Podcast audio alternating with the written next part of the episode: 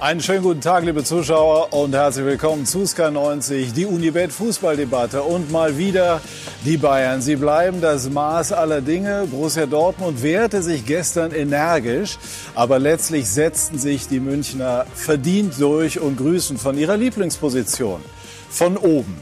Es war ein hochklassiges, ein interessantes Spiel und wir werden sehr ausführlich darüber sprechen. Das sind unsere Themen. Der Titelverteidiger. Hansi Flick und sein Team wollen ihr Abo auf den Meistertitel verlängern und sind auf dem besten Wege dazu. Der Herausforderer, die ewige Frage, kann Favre Titel? Gestern stellte er seine Mannschaft sehr gut ein, aber das Problem, die Bayern waren halt noch ein bisschen besser. Und das Kellerduell. Manuel Baum und Schalke bleiben sieglos. Eine gefühlte Niederlage in Mainz, aber auch die Mainzer mit Moritz Lichte treten weiter auf der Stelle. Und wir wollen dann auch noch zur monumentalen Krise der Schalker debattieren und werden dazu schalten unseren Sky-Experten Hans Saber, der Pokalsieger wurde mit Schalke im Jahre 2011. Aber jetzt darf ich Ihnen unsere Runde hier im Studio vorstellen. Zwei Weltmeister, die den Klassiker häufig bestritten haben. Unser Sky-Experte Lothar Matthäus, herzlich willkommen Lothar, sagte gestern, das Topspiel war Werbung für den deutschen Fußball. Uli Köhler von Sky Sport News seit 40 Jahren als Reporter unterwegs, ist unser Experte für die Bayern und für die deutsche Fußballnationalmannschaft, über die wir nachher auch sprechen wollen. Und Roman Weidenfeller, unter anderem Doublesieger mit Borussia Dortmund, Weltmeister 2014, Champions League-Finalist mit dem BVB. Roman, was war Ihr Guten persönlicher Morgen. Moment gegen die Bayern, der so immer und ewig haften geblieben ist? Ja, der Elfmeter auf dem Weg zur Meisterschaft 2012, das war schon ein ganz besonderer Moment für mich. Ja die Verletzung von Kimmich steht ja irgendwie erstmal über allem. Wir hatten eben noch mal mit den Bayern Kontakt. Es gibt noch keine neue Diagnose. Er wird zur Stunde untersucht. Ähm, ohne jetzt zu sehr spekulieren zu wollen, sah es so aus, als könnte etwas am Außenband geschädigt sein. Kreuzband wollen wir nicht hoffen. Hatten Sie selber mal so etwas in der Art? Ja, ich hatte sowas auch schon mal gehabt und es ist natürlich unheimlich schmerzhaft. Also ist zwar ein bisschen witzig zu erzählen, denn bei einer Innenband- oder Außenbandgeschichte hast du das Thema teilweise noch nicht mal im Kreis laufen zu können, weil du zu sehr Schmerzen hast.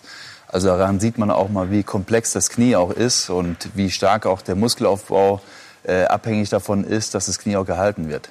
Lothar hat auch diverse Verletzungen in seiner Karriere erlebt, ja. auch das Kreuzband. Was ist Ihnen gestern durch den Kopf gegangen, als Sie die Verletzung von Kimmich gesehen haben? Ja, nicht nur bei Kimmich, wenn man so am Boden liegt, dann fühlt man mit den Spielern mit, vor allem weil man es häufig selber mitgemacht hat. Kreuzband, Innenband, äh, dann war noch Achillessehnenoperation dabei, aber hier geht es ums Knie und äh, ich glaube, was du schon richtig gesagt hast, man sollte jetzt nicht viel spekulieren, was ist wenn, sondern man sollte das abwarten, was die Ärzte dann nach der Untersuchung sagen und dann äh, die weiteren Schritte ein ein, ein, einreichen und äh, es, es, es, es, ist so, wie es ist und es ist immer schwer für einen Spieler äh, mit einer Verletzung dann zu kämpfen, aber es sieht oder es hat gestern zumindest nicht gut ausgesehen. Äh, er ist mit Schmerzen rausgegangen, er wusste, dass da schon was passiert ist, Tränen in den Augen mhm. und äh, ja, wir hoffen, dass es nicht das Schlimmste ist, was viele vielleicht befürchten. Wenn es neue Informationen dazu gibt, dann werden wir sie natürlich sofort in unsere Sendung einfließen lassen und wollen uns nachher auch darüber unterhalten. Aber wie schwer die Bayern einen Ausfall von Kimmich treffen würde, der einer der absoluten Leader in dieser Mannschaft ist, Uli Köhler. Was haben denn ähm, die Bayern trotz der sehr, sehr tapferen Gegenwehr des BVB dann gestern letztlich doch noch voraus? Es war eigentlich am Ende nur Erfahrung, wenn man es vielleicht nennen will, ein bisschen Abgeklärtheit bei den Chancen, die Lewandowski halt reinmacht und Holland dann vielleicht mal einen übersieht. Aber es gab keinen großen Unterschied. Es war auch Glück und Pech im Spiel, wie immer. Also mit ein bisschen Glück verdient sich Dortmund auch das Unentschieden. Alle Tore abgefälscht. Mats Hummels hat das extra nochmal ange, angemerkt. Also es war auf jeden Fall ein Spiel auf Augenhöhe und genau das, was Aki Watzke ja wollte, dass man auch bereit ist zu leiden, zu kämpfen und auch wollen. Und das war alles gestern mal da. Also der BVB hat gestern gewollt, ohne jede Frage. Hat er genauso gewollt wie die Bayern oder haben Sie da doch noch Unterschiede erkannt? Nein, ich muss sagen, also ich war positiv äh, wirklich auch angetan von der Mannschaft. Sie hat richtig Gas gegeben im Spiel. Sie haben sich äh, frühzeitig Chancen herausgespielt, gerade auch die Haaland-Chance, äh, die hätte auch schon drin sein können. Ich glaube, dann wäre vielleicht auch das Spiel noch mal anders gelaufen, ganz am Anfang. Und auch hinterher, wie Holland zum Beispiel auch über den ganzen Platz sprintet oder was und versucht, das dritte Gegentor zu verhindern. Also man war schon auch gewillt, auch den Sieg zu Hause auch zu, zu erringen. Aber das Quäntchen Glück auf der einen Seite, alle drei Tore abgefälscht, muss man sagen. Äh, erstes Tor, äh, ganz ehrlich, der Freistoß super geschossen. Aber wenn er nicht abgefälscht wird, hat Birki ihn ganz locker in der Mitte des Tores also gefangen. Also da passiert gar nichts. Beim zweiten Tor, ich glaube, Lewandowski köpfte Hummels an und normalerweise wäre er am Tor vorbeigegangen. Durch das Anköpfen äh, geht er genau hinten in die lange Ecke rein. und beim dritten war es auch wieder äh, angeschossen. Ne? Also ich würde sagen, also klar, effizient, aber auf der anderen Seite schon das Quäntchen Glück auch auf der Bayern-Seite. Aber Lewandowski hat noch zwei mehr Tore gemacht. Da, wenn er sich die Waden rasiert hätte, wäre er nicht abseits gewesen, weil da ging es auch um Millimeter. Also gehört auch dazu. Also für mich jetzt als neutraler Journalist hier würde ich sagen, Bayern noch ein bisschen abgeklärter wie die Dortmunder. Ja. Chancen waren auf beiden Seiten da. Im Pfostenschuss von Gnabry war auch noch dabei. Die erste Chance hatte übrigens Robert Lewandowski nach 45 Sekunden, wo er eigentlich Gnabry den Ball lassen hätte müssen, weil Gnabry in der besseren Position ist. Also es war ein tolles Spiel und äh, ja, Dortmund hat sich dieses Mal richtig gewehrt. Nicht so wie hier in der Allianz Arena häufig mit 4-5-0 untergegangen. Sie hatten ihre Chancen, äh, sie haben mutig gespielt und das hat mir gestern bei Dortmund Dortmund gefallen. Ich habe es in der letzten Saison kritisiert, auch den Trainer dadurch kritisiert, aber er hat gestern auch mit Sancho einen schnellen Spieler gebracht, der noch nicht in der Form ist. Der hat Dortmund gestern auch so ein bisschen gefehlt, um dann vielleicht Bayern noch gefährlicher zu werden. Mhm. Aber Dortmund ist super aufgestellt und ich freue mich nicht nur auf diesen Zweikampf, weil ich sehe auch die Mannschaften, die dahinter sind, mit Leipzig, München-Gladbach und Leverkusen auf einen sehr guten Weg. Nicht nur aufgrund ihrer internationalen Ergebnisse, sondern auch aufgrund dessen, was in diesen Vereinen passiert. Speziell in München-Gladbach, die nach anfänglichen Schwierigkeiten jetzt dran sind, heute Abend dieses Spiel gegen Leverkusen richtungsweisen, wer da oben sich noch hinschiebt zu diesen drei führenden Mannschaften. Und ich freue mich auf diese Bundesliga und so wie gestern Abend kann es gerne weitergehen.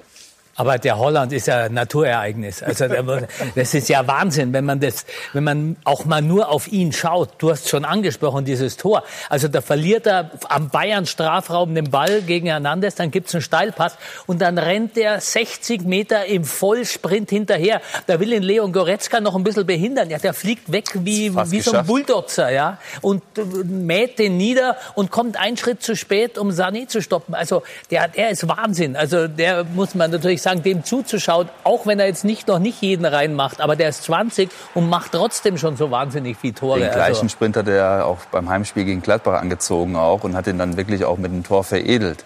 Also der Junge ist wirklich der Wahnsinn, also Naturgewalt. Äh, Wie viel Lewandowski steckt denn schon in Haaland? Ich glaube, dass Haaland in den jungen Jahren auch ein Stück weit äh, vorn ist. Also besser schon drauf ist, schon erwachsener geworden ist, schon eine andere Mentalität hat als Lewandowski. Weil ich kann mich an Levi noch sehr gut erinnern, im ersten Jahr bei sehr Borussia Dortmund erlebt, ja. ähm, war es noch nicht so in dieser Weltklasse, die er natürlich heute auch bestreitet. Heute unantastbar, jeder Schuss fast ein Treffer, immer richtungsweisend. Gestern glaube ich auch aus meiner Sicht das Quäntchen auch, was den, was den Dortmund hinterher fehlt, wo Lewandowski immer dann genau auf dem Punkt dann da ist und auch dann die Tore erzielt, auch die Absetztore. Und, und, aber Holland ist da auf dem richtigen Weg. Und was mich so wirklich auch beeindruckt, ist eben, dass er auch beim Training immer wieder versucht, jedes einzelne Tor zu erzielen. Ne? Er geht als erster auf den Platz drauf, er marschiert, äh, äh, er kämpft, er rackert, ne? auch selbst wenn er mal nicht das Tor auch erzielt. Und zeitgleich aber auch ein sehr bodenständiger Typ, ne? also nicht abgehoben. Ne? Ich habe es selbst auch erlebt, äh, als er zu Dortmund gewechselt ist, war natürlich im Freundeskreis ganz klar, alle wollten das Holland-Trikot haben. Und äh, aufgrund von Corona wollte ich jetzt nicht da mich in die Gefahr bringen, da die Jungs irgendwie da äh, in Schwierigkeiten zu bringen. Und habe dann den Zeugwart darum gebeten, dass er mir doch ein Trikot von ihm unterschreiben lässt. Und dann kam nicht der Zeugwart raus, der mir sehr wohlgesonnen ist, sondern Holland selbst und sagte, hey, komm doch rein. Äh, ich, natürlich Und er wusste auch, wer Sie sind. Ja, na, natürlich. Ja. So. Also, aber Haaland, also, dieses Mentalitätsmonster, was wir immer von Kimmich sehen in München, das ist Holland für Borussia Dortmund. Diese Mentalität hat vielleicht in den letzten zwei, drei Jahren gefehlt, um vielleicht sogar vor dieser Saison mal Meister zu werden, weil sie waren ja zweimal knapp dran. Aber vorne hat ein Spieler wie Holland gefehlt und auch die Mentalität, die er mitgebracht hat in diese Mannschaft. Ich will einmal Patrick Ovo-Moyela mit einbeziehen, Gerne. unseren Sky-Experten, der mit Ihnen zusammen auch das Double geholt hat. Schönen guten Morgen, Patrick. Grüß dich. Guten Morgen in die Runde. Hallo. Du hast ja auch jetzt die äh, Diskussion, die wir hier schon angefangen haben, sicherlich mitverfolgt. Ähm, wir sprechen gerade über Haaland. Äh, siehst du ihn auch als den möglicherweise entscheidenden Spieler für Borussia Dortmund in dieser Saison und in den nächsten, hoffentlich aus Dortmunder Sicht, zwei, drei Jahren? Ja, natürlich ist er ein, ein ganz, ganz wichtiger Faktor. Ähm, die Art und Weise, wie er, wie er Tore erzielt, also der Fakt, dass er sie erzielt und, und die, die Anzahl, die er macht, ist natürlich extrem wichtig. Aber ähm, da bin ich ganz bei, bei äh, Roman oder auch bei Lothar. Die Art und Weise, wie er Spiele angeht, wie er Spiele bestreitet, ähm, hilft der Mannschaft auch ungemein und gibt ja eine, eine weitere Qualität, ähm, die, die vielleicht das letzte Puzzleteil sein kann, um wieder Silberware einzuheimsen. Roman hat eben erzählt, dass er ein ganz bodenständiger Typ ist. Sie sind auch immer noch sehr nah dran am BVB, äh, äh, hospitieren bei der U19 oder haben hospitiert. Haben Sie ihn auch schon persönlich kennengelernt? Ja, klar. Ich habe ja auch ein paar Interviews mit ihm schon führen dürfen und dann redet man natürlich auch drumherum mal ein bisschen. Ja. Er ist ein extrem äh, lustiger Vogel, der der sehr, sehr selbstbewusst ist, aber sehr, sehr mannschaftsdienlich auch. Ähm, er ist in, in, jeder Trainingseinheit genauso wie in diesen Situationen, die ihr eben auf dem äh, Platz beschrieben habt. Ähm, er will immer gewinnen und er freut sich immer, egal ob er das Tor schießt oder sein Mannschaftskollege. Das Schlimmste, was ihm passieren kann, ist halt, dass der Gegner ein Tor schießt. Deswegen rennt er eben auch 60 Meter zurück über den Platz. Ähm, das Einzige, was mich jetzt noch beeindruckt hat, war, wie, wie schnell Roman Trikots besorgen kann. Also Roman, da müssen wir noch mal reden. Und ich brauchte auch noch mal ein, zwei. Gibt es da einen Trick? Ja, also ich bin ja schon ein paar Jahre da beim BVB, also von daher kommt es schon ganz gut auch in Trikots ran. Aber die Quote natürlich von Holland, die ist unglaublich. Ne? Also elf Pflichtspieleinsätze diese Saison oder elf Tore. Und in der Torschützenliste in der Champions League ist er ganz vorne weg mit vier Treffern in drei Spielen. Also was will man noch mehr über ihn was sagen? Gestern, was gestern noch ganz süß war, wer bei Sky diese Übertragung gesehen hat, da hat man gesehen, Robert Lewandowski hat ihn irgendwie fast so ein bisschen väterlich schon in den ja, Arm genau. genommen, hat ja. ihn angeschaut und der wusste, ich hatte so das Gefühl, der wusste schon, das wird mein Nachfolger über kurz oder lang werden. Das war irgendwie eine sehr, sehr sympathische Geste, weil oft ist man sich ja nicht grün, das, wenn man so äh, auch Rivale ist und da war Robert Lewandowski. Das, das ist richtig, gut. aber das Problem für ihn ist, solange Robert Lewandowski spielt beim FC Bayern, wird er ja nicht der Nachfolger und ob er dann so lange bei Borussia Dortmund bleibt, weil der nächste Schritt steht ja irgendwann an. Ich das ist das Problem, aber ich weiß. Torjäger. Als Torjäger sowieso. Linie, aber es wäre ja schön, wenn er auch bei Bayern München, wenn er auch bei Bayern München sein Nachfolger werden würde, so lange bei Dortmund und dann irgendwann in vier, fünf Jahren dann zu Bayern München. Ich glaube, da hat Dortmund nichts dagegen und der FC Bayern auch nicht. Wo die Bayern ja schon zeitlich, geht sich zeitlich nicht ganz aus, genau. Warum? Bitte. Patrick, bitte. Ich, ich, finde, ich fände das gar nicht so schön, wenn er bei Bayern München der, der Nachfolger von Robert Lewandowski wäre. Also wir haben jetzt, also, glaube ich, es ging allgemein darum, dass er ihm nachfolgt als einer der besten oder jetzt im Moment sogar ja, der beste Stürmer Europas. Was hat ähm, oder welchen, sagen wir mal, Erkenntnisgewinn hat äh, Borussia aus dem Spiel von gestern gegen die Bayern? Ja, es ist schade. Ich glaube, man hat, man hat wieder gesehen, was, was möglich äh, ist, was möglich wäre. Ähm, da hat gestern erneut nicht viel gefehlt. Wir haben im Supercup schon eine Leistung gesehen, die über, über Strecken zumindest bewiesen hat, dass wir da durchaus mithalten können, dass man nach einem 0-2 Rückstand auch zurückkommen kann in solche Spiele.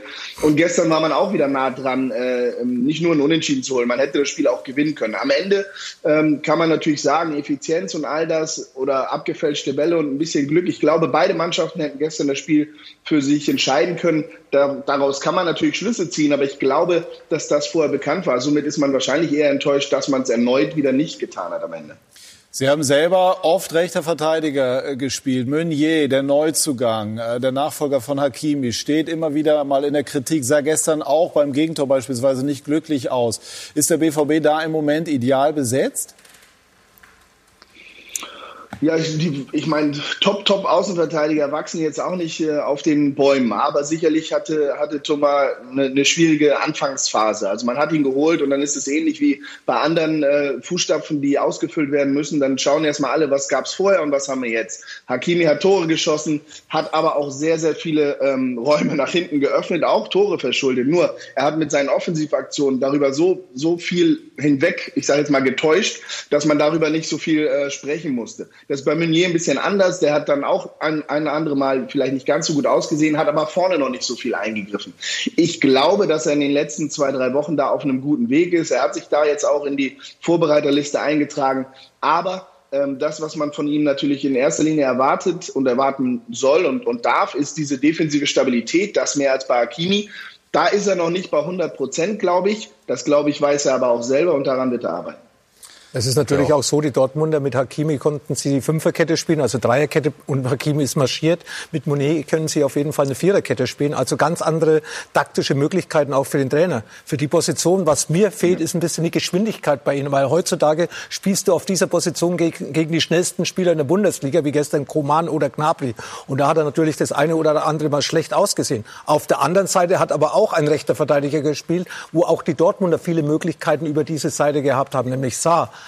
natürlich neu in die Mannschaft gekommen. Man hat den Ausfall von Bavard gestern auch gemerkt bei Bayern München in der Defensive. Deswegen gab es so viele Chancen auch für die Dortmunder gestern auch zum äh, Spitzenspiel. Ne? Also ähm, äh, Bayern lässt ja viele Chancen auch zu, haben ja auch inzwischen auch schon, äh, ich glaube, elf Gegentore auch bekommen. Richtig. Ist ja eigentlich auch untypisch auch, aber man äh, ja, rechnet das mit ein, weil man auch weiß, man schießt vorne enorm viel Tore und da fehlt es ein bisschen auch den Dortmunder, äh, wie eben schon angesprochen mit Holland oder auch Reus oder auch Sancho. Sancho gestern zwar einen tollen Pass auch gegeben auf äh, Guerrero, aber danach hast du nicht mehr groß gesehen. Und das sind die Kleinigkeiten, die dann bei so einem Spitzenspiel eben fehlen, wo es dann hinten heraus nicht reicht. Ne? Aber bei den Bayern ist ja genau dieses Abwehrsystem, das ist sowieso, das ganze Hansi-Flick-System ist sehr, sehr risikoreich. Und dann ist, sind die Jungs einfach nicht eingespielt da hinten. Sarr kommt rein, also äh, Süle draußen, Fonsi Davis draußen, das merkst du schon. Und Hansi Flick hat ja gesagt, man kann überhaupt nicht trainieren. Ich müsste ja mit den Jungs mal trainieren, wenn ich so ein schwieriges System spiele. Und das hat man gestern gemerkt. Als einziger gestern in der Viererkette ist eigentlich Alaba gewesen im letzten Jahr. Okay, Süle war lang verletzt mit Boa Boateng hat man eigentlich schon abgehakt gehabt. Hernandez war das ganze Jahr verletzt und Saar ist als Neuzugang da. Also mit dieser Viererkette, äh, da erwarte ich vielleicht gar nicht das, dass das hundertprozentig klappt, aber äh, Uli sagt es ja gerade, Hansi Flick betont es ja immer wieder. Bei diesen vielen Spielen kann man das alles gar nicht trainieren, um dann irgendeine gewisse Sicherheit oder gewisse Abläufe reinzubringen. Eine Frage noch, eine Personalie, die ich gerne an äh, Patrick Ovomoyela richten würde. Äh, Reus hat gestern getroffen. Es gab in den vergangenen Wochen, auch hier bei uns in der Sendung, äh, von Didi Hamann unter anderem angeschoben, durchaus Diskussionen um ihn. Wie nehmen Sie ihn wahr? Setzt ihm das in gewisser Weise zu oder äh, sorgt das sogar für eine gewisse Energie? Ich glaube schon, dass Marco ähm, mit, dieser, mit dieser Kritik und diesen Themen umgehen kann. Ähm, er weiß selber, dass nach einer langen Verletzung man ein bisschen braucht, um wieder zu voller Power zu kommen. Ähm, ich fand, er kam gestern gut ins Spiel. Er hatte Aktionen, er, hat, er war torgefährlich. Ähm, und so hilft er der Mannschaft natürlich unheimlich weiter. Man hat aber auch gesehen, nachdem er das Tor geschossen hat, seine Geste, dass, dass er schon mitkriegt, äh, was da draußen passiert. Ja, die meine ich jetzt nicht, die Geste, die wir jetzt sehen, sondern hat dann auch so diesen, äh, ähm, den Finger vor den Mund gehalten. Ähm, natürlich ist das immer unangenehm für, für einen Spieler, wenn draußen sehr, sehr viel diskutiert wird. Aber Marco ist so erfahren. Er ist der Kapitän der Mannschaft. Er ist ähm, ähm mental einwandfrei aufgestellt und er weiß um seine Qualität. Und ich finde schon, dass, ähm, dass er ein paar Prozentpunkte natürlich noch, noch braucht. Das ist ganz normal. Aber auch jetzt ist er schon in der Lage, der Mannschaft unheimlich viel zu geben. Und, ähm, und das hat er gestern für mich in, in, in Teilen schon wieder auch gezeigt. Patrick, vielen herzlichen Dank und schöne Grüße nach Dortmund. Dankeschön. Unsere Zeit ist Danke, auch Grüße in die Runde. Danke. Spaß noch. Abgelaufen, aber kurz, Robert, noch? Genau, ich glaube eben, dass Marco oftmals das wichtige 1 zu 0 äh, schießt. Ne? Gestern auch wieder bewiesen, äh, der hat die, dann die erste Chance und knallt den Ball rein. Von daher ist er ganz, ganz wichtig. Klar gibt's immer wieder auch Phasen, wo er auch abtaucht oder wo er sich vielleicht ein Stück weit irgendwo rausnimmt. Und das ist eben auch die Wichtigkeit, dass dann die Offensive, die er wirklich auch die beste Offensive äh, auch mit, mit den Beinen auch hat, dass man da eben viel mehr auch dann Druck auf die Gegner aufbaut und dann energisch drauf bleibt und dann hinterher dann auch dann die Chance auch veredelt. Ne? Wir sprechen gleich unter anderem dann über David Alaba. Der Name ist ja eben schon angesprochen worden. Im Vertragspoker hat Karl-Heinz Rummenigge gestern gesagt, ist die Tür jetzt wieder eine oder immer noch ein Spalt auf? Kann es da doch noch eine Lösung geben? Gleich mehr dazu bei SK90, die Unibet Fußballdebatte.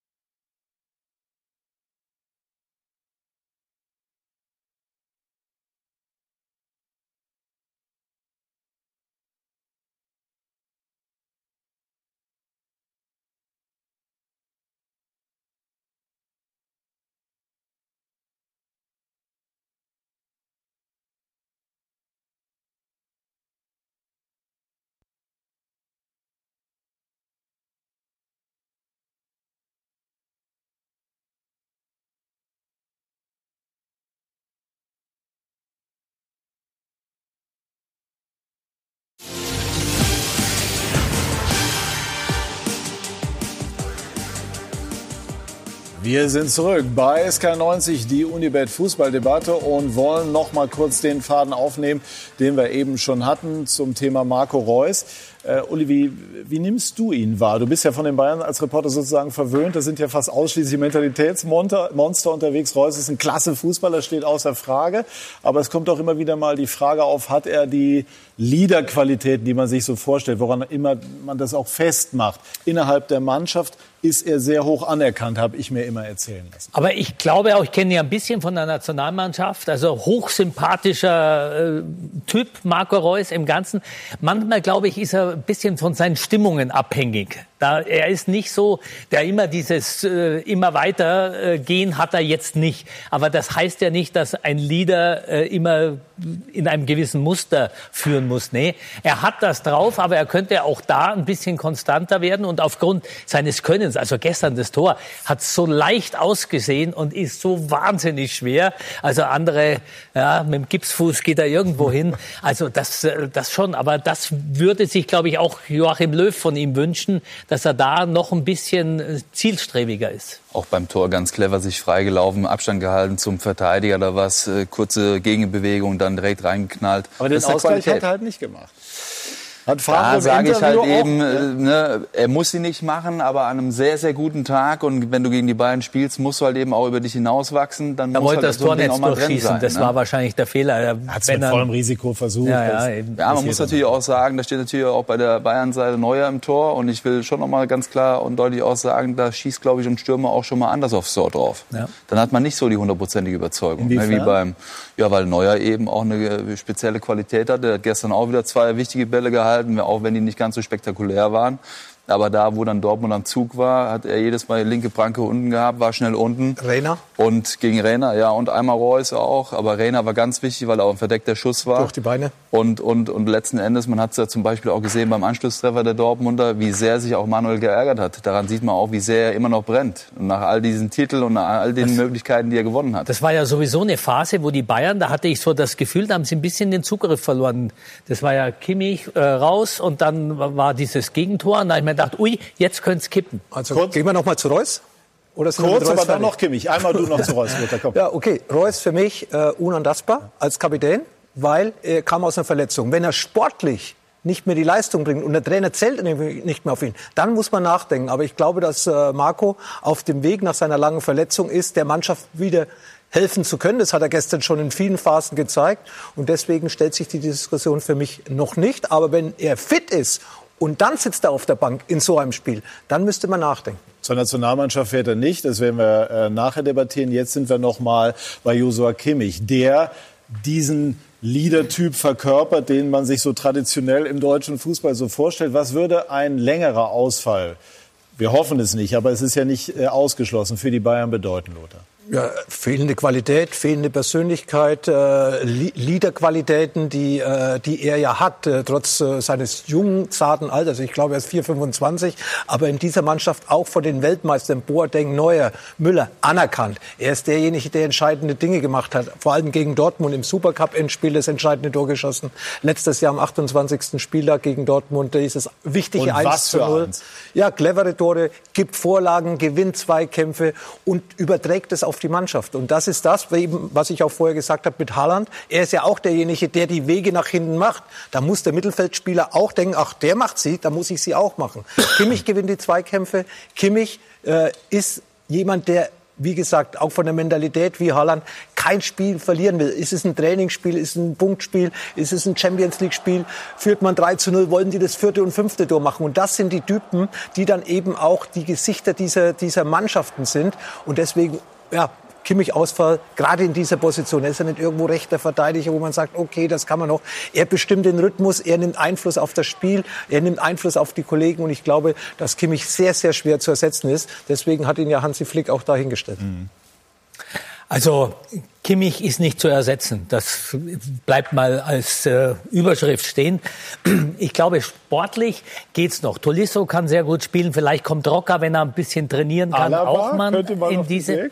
Ah, das ist ein nächstes Thema. Da können wir nachher dann noch drüber diskutieren. Also, aber was der Lothar schon sagt, es ist die Achse, die jetzt gesprengt ist. Neuer, Kimmich, Müller, Lewandowski. Mhm. Darauf baut Hansi Flick. Und er fehlt einfach als zentraler als Figur im Bayern-Spiel. Also sportlich so, okay. Aber hier vom Kopf her, von, von der Spielidee, von dem, was sich Hansi Flick auf dem Feld wünscht, ist er nicht zu ersetzen. Ja, zum Beispiel auch im ersten Champions League-Spiel gegen Atletico Madrid, den Ball im Mittelfeld dann dem, vom Fuß weggrätscht, dann aufsteht und dann direkt den Schreckball über die Abwehr drüber spielt. Das war ein Traumpass. Zu Koman. Zu Koman und der erzielt das ja. 1 zu 0. Also das war ein Weltklasse-Tor, oftmals einstudiert, aber trotz allem musst du es erstmal so rüberbringen. Also Top-Spieler, auch von meiner Seite. Also da kann man nur den Hut ziehen.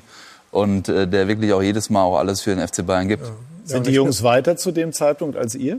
Ja, viel weiter. Sie fangen ja auch schon früher an. Heutzutage trainieren die mit 12, 13 Jahren das, was wir früher nicht mit 20 trainiert haben. Und deswegen sind sie auch mit 18 eigentlich schon so weit wie eben ein Haaland, wie eben ein Rainer, ja. Bellingham. Wir müssen ja nach Dortmund schauen, um diese ganzen jungen Spieler im Endeffekt mal zuzuschauen. Wie, wie spielen die Fußball mit 17, 18 Jahren? Das ist unglaublich. Und jetzt kommt noch mal ein 16-Jähriger danach ja, in Dortmund. Mokuko.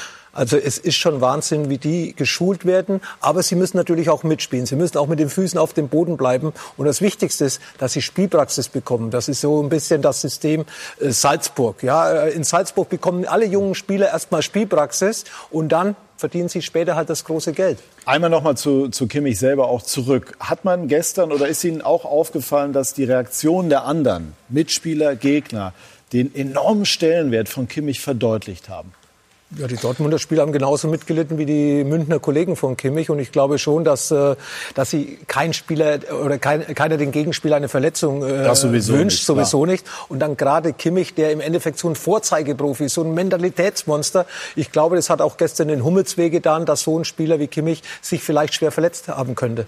Also Jogi Löw jetzt auch sich auch persönlich. Ne? Also man hat ja auch Kontakt miteinander, auch im privaten Kontakt und auf der anderen Seite in der Nationalmannschaft auch ganz klar.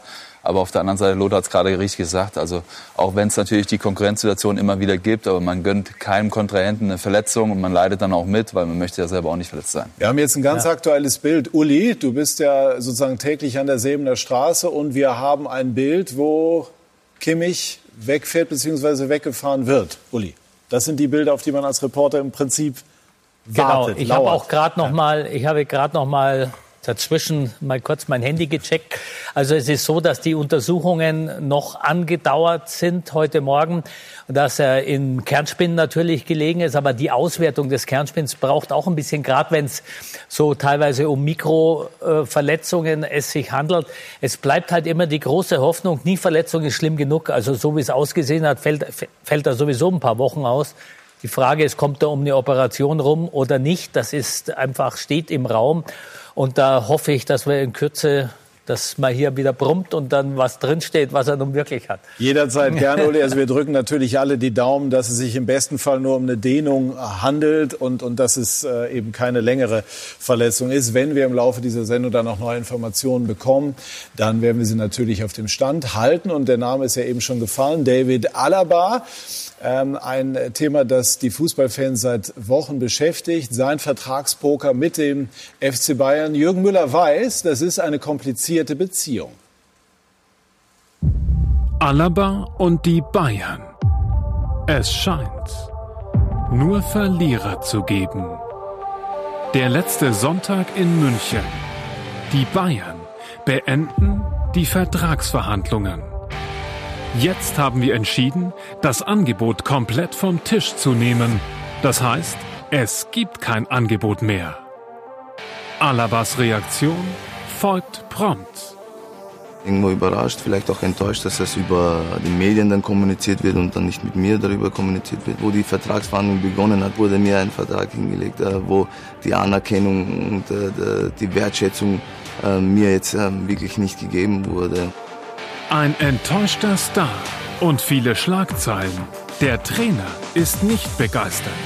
Und ganz ehrlich, ich bin alles andere als glücklich, dass, dass uh, wir uns mit diesem Thema in einer Woche, wo wir zwei sehr, sehr schwere Spiele in Salzburg und in Dortmund haben, damit befassen müssen. Die gescheiterten Alaba-Verhandlungen.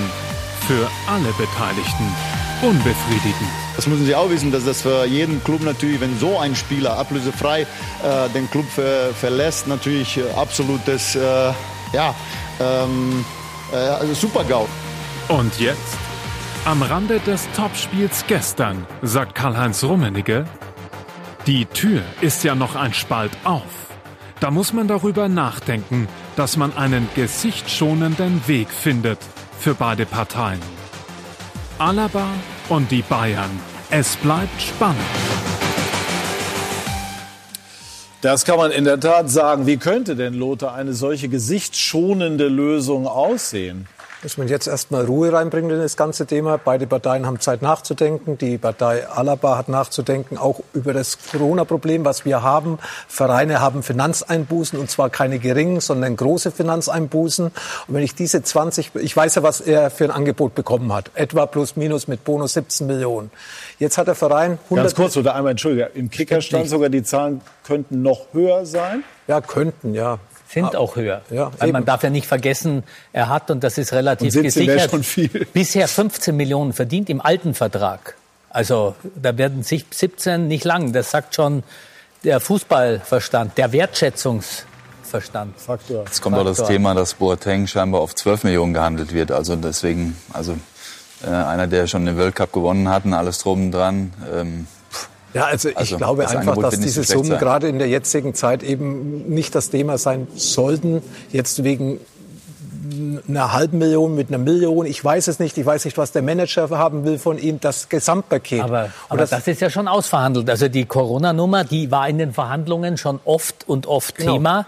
Und da hat, äh, hat man keine Reaktion von Seiten Alaba gesehen, weil das äh, Angebot haben sie nicht angenommen. Und die also, Bayern werden jetzt, auch wenn der, Sp der Türspalt offen ist, werden ihr Angebot nicht, nicht mehr aufbessern. Ich glaube, das war das letzte Wort. Sonst macht sich der FC Bayern auch unglaubwürdig gegenüber den anderen Spielern, gegenüber äh, anderen Managern und, und, und. Es geht nur darum, was will David Alaba? Und der wird jetzt in erster Linie mal, das dauert bis zum Frühjahr, schauen, bekommt er seinen Wunschverein, Barca oder Real? Er will unbedingt nach Spanien.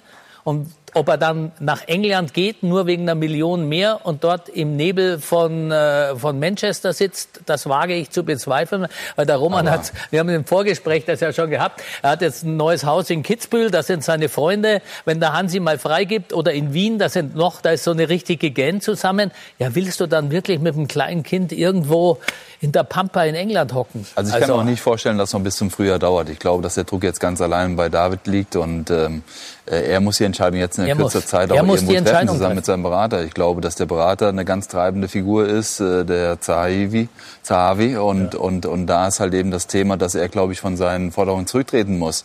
Äh, wie angesprochen, also Corona-bedingt, aber auch allgemein sollte man auch das Mannschaftsgefüge nicht ganz durcheinanderwirbeln, weil ich glaube immer noch persönlich, dass Neuer und Lewandowski auch noch über Alaba stehen vom Gehalt her. Und äh, ich kann ihn verstehen, dass er natürlich auch möglichst hoch pokert. Aber irgendwann sollte man auch klein beigeben, wenn man sich Beim wohlfühlt. Beim Pokernspiel muss man auch irgendwann mal die Karten reinwerfen genau, und sagen, er hat, gut Er hat die, die, die größte Anerkennung vom FC Bayern. Äh, gestern Karl Rummenigge, zuvor äh, Hansi Flick und so weiter, von der Mannschaft und so weiter sowieso. Er fühlt sich unheimlich wohl. Ja, aber die Wertschätzung ist nicht in Bar. Die verstehst ja, du? Aber, aber, aber lass doch mal jetzt immer mal. Aber ich will jetzt ja, einmal ganz kurz. Das, das aber Uli, ist, Uli, die Wertschätzung, also jetzt, das ist ich, das, ich kenne die, die Höhe des Angebots nicht. Aber wir gehen jetzt einfach mal davon aus, dass es zweistellig im Millionenbereich ist. Ja. Ich finde, diese schiere Zahl muss irgendwann auch äh, die drückt alle Wertschätzung aus, die man, die man haben kann. Ich verstehe aus Fußballerlogik, ja, dass es einen Vergleich gibt zu Hernandez und so weiter, aber er kann ja sagen, es ist mir zu wenig. Aber Wertschätzung finde ich in dem Zusammenhang Aber das ist schwierig. der Originalton der Familie Alaba, ja. sage ich jetzt mal. Die sage, es geht, Originalzitat, es geht nicht ums Geld, es geht um Wertschätzung dann sage ich, aber das ist doch Geld. Nein, nein, nein, das ist nur ein Randaspekt. Äh, also Wertschätzung wird in einer gewissen Kreis, also gibt's ja bei Cristiano Ronaldo, der hat, glaube ich, immer einen Vertrag gehabt, oder in Amerika gab es mal einen Spieler, der hat einen Vertrag gemacht. Ich will in der NBA immer der sein, der am meisten verdient. Damit hast du schon mal, egal welchen Vertrag du machst, wenn dann irgendein LeBron James kommt, will der dann halt nochmal drauf. Das gibt's, das ist dann auch Wertschätzung, aber es ist einfach nur der FC Bayern und es ist nur ein Abwehr Spieler. Also Uli, du bist lang genug beim FC Bayern dabei und du weißt vielleicht besser wie ich, obwohl dass ich einige Verträge mit dem FC Bayern ausgehandelt habe, dass der FC Bayern sich gerade bei Spielern, die auch im äh, im, im Club groß geworden sind, eigentlich mehr wie fair verhält. Das kann der Mehmet Scholl davon sagen, ich kann das sagen, der Oliver Kahn kann das sagen. Der FC Bayern hat sich immer zu den Spielern fair verhalten und eben auch dem Stellenwert entsprechend bezahlt. Und ich glaube, das hat der Uli gerade gesagt, ein neuer und ein Lewandowski, die sind eben ein bisschen höher anzusiedeln. Deswegen ist Lewandowski Europas Fußballer des Jahres geworden und Alaba nicht. Alaba hat gestern ein Riesenspiel gemacht. Er hat ein wichtiges Tor geschossen. Er ist ein wichtiger Spieler. Und ich glaube, er hat ein angemessenes Angebot von Bayern München bekommen, das er für mich schnellstmöglich unterschreiben sollte, weil in Spanien warten sie auch nicht unbedingt. Neben Ramos die Nummer zwei zu sein in der Innenverteidigung, glaube ich, dazu hat Alaba keine Lust. Barcelona Wahrscheinlich. Einmal kurz, Lothar, ich will bei Real bleiben, dann wieder du. Wir haben ja. nämlich die Marca äh, sehr gut informiert äh, ähm, bei Real Madrid vor allem, hat das gemeldet, also ähm, im Sinne von Alaba beziehungsweise seine Seite habe sich dort selber sozusagen äh, angeboten. Ja, ist klar jetzt. Ja, aber das, das muss er doch jetzt. jetzt. Das ist Pini Zahavi, der hat ja immer genau. Draht zu Real Madrid, ja. aber auch Robert Lewandowski, der unbedingt hingehen wollte, hat er nicht geschafft, Pini Zahavi den unterzubringen bei Real Madrid. Das ist also, ja genau das Thema. Also als Robert, glaube ich, seinen Vertrag verlängern sollte bei den Bayern, Jahren war das Erste, was er sagte, der Berater, äh, Robert wird auf jeden Fall nicht mehr verlängern, er wird gehen. In der muss er wieder zurückrudern. Das wird hier bei diesem Fall genauso auch enden. Also. Denn letzten Endes, äh, wo will denn David hin? So. Also vor allem Real, die wollen unbedingt Juventus. Barcelona wirtschaftlich total angeschlagen.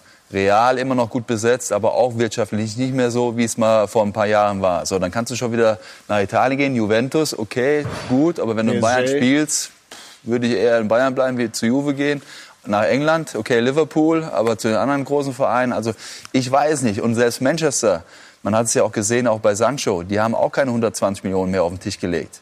Die sind davon hinterher auch nicht äh, äh, auf das Angebot eingegangen, zu sagen, okay, wir nehmen unbedingt Sancho. Aber was der Lothar eben sagt, es ist A, Corona und er ist Abwehrspieler. Das bist du, da, da gibt's nicht so viel Kohle. Und wenn du dich dann da vergleichen willst mit den Großverdienern, Alaba ist nicht so gut wie Sergio Ramos und auch nicht so gut wie Virgil van Dijk. Wird er anders sehen? Glaube ich nicht. Er selbst vielleicht. persönlich vielleicht nicht, aber das aber, Umfeld.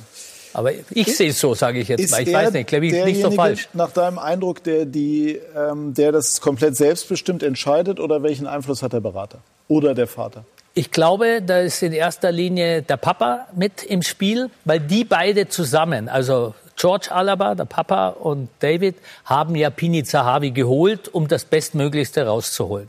Der macht jetzt seinen Job so gut er kann, aber Pini Zahavi ist äh, ein Mann, der Riesendeals gemacht hat. Dem ist persönlich wahrscheinlich komplett egal, wie viel David Alaba verdient. Der macht seinen Job, wenn es klappt, klappt, wenn nicht, nicht.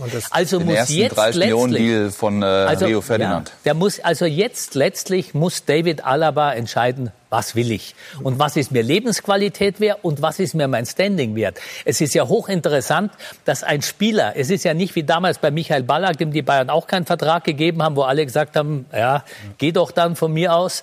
Nein, David Alaba wird von allen geliebt, von allen Fans geliebt. Er ist ein Sympathieträger und trotzdem finden über 90 Prozent bei unserer Umfrage bei Sky Sport News äh, den FC Bayern, dass er völlig richtig handelt und dass Alaba äh, gefälligst mal die Zeichen der Zeit erkennen soll. Und das bei einem Spieler, der geliebt wird von den Fans. Also das soll, sollte ihm auch bei seiner Überlegung zu denken geben. Also ich bin eigentlich auch der Meinung, dass David Alaba so reif und so alt und so intelligent sein muss, auch diese Entscheidung mal über seinen Manager, über seinen Vater selbst zu entscheiden. Es geht ja um ihn. Er wird ja mit diesen Sachen mehr äh, belastet als der Vater oder der Manager, der, wie Uli sagt oder wie Roman gesagt hat, der nur an sein Geld denkt. Und dieses Geld geht ja von Alaba schon mal wieder weg, weil das würde ja dann theoretisch, was zum Manager wandert, könnte ja man in Alabas Ver Vertrag verankern und somit hätte er vielleicht die eine oder andere Million. Ich weiß nicht, ob er sich damals einen Gefallen gemacht hat, diesen Zahavi mit ins Boot zu nehmen. Mhm. Mittlerweile 28 Jahre alt, da sollte man eigentlich mündig genug sein. Ne? Und äh,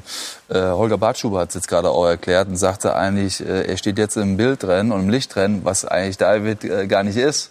So, eigentlich ist er auch ein Bodenständiger, ne? der, der sich hier super wohl fühlt, äh, mit dem man auch flachsen kann und der aber auf dem Platz richtig Gas gibt. Und mittlerweile heißt es so, dass er irgendwo ja, geldgierig ist und wie gesagt nur nach den Millionen halt eben schaut. Gut, man muss jetzt wirklich auch ganz nüchtern nach Fußballerlogik sagen, jemand guckt auf seinen Marktwert, er macht jetzt den berühmten Vertrag seines Lebens. Äh, ob man das dann so bezeichnen muss wie die letzte Million, spielt dann auch keine Rolle mehr. Das, das lassen wir jetzt mal dahingestellt.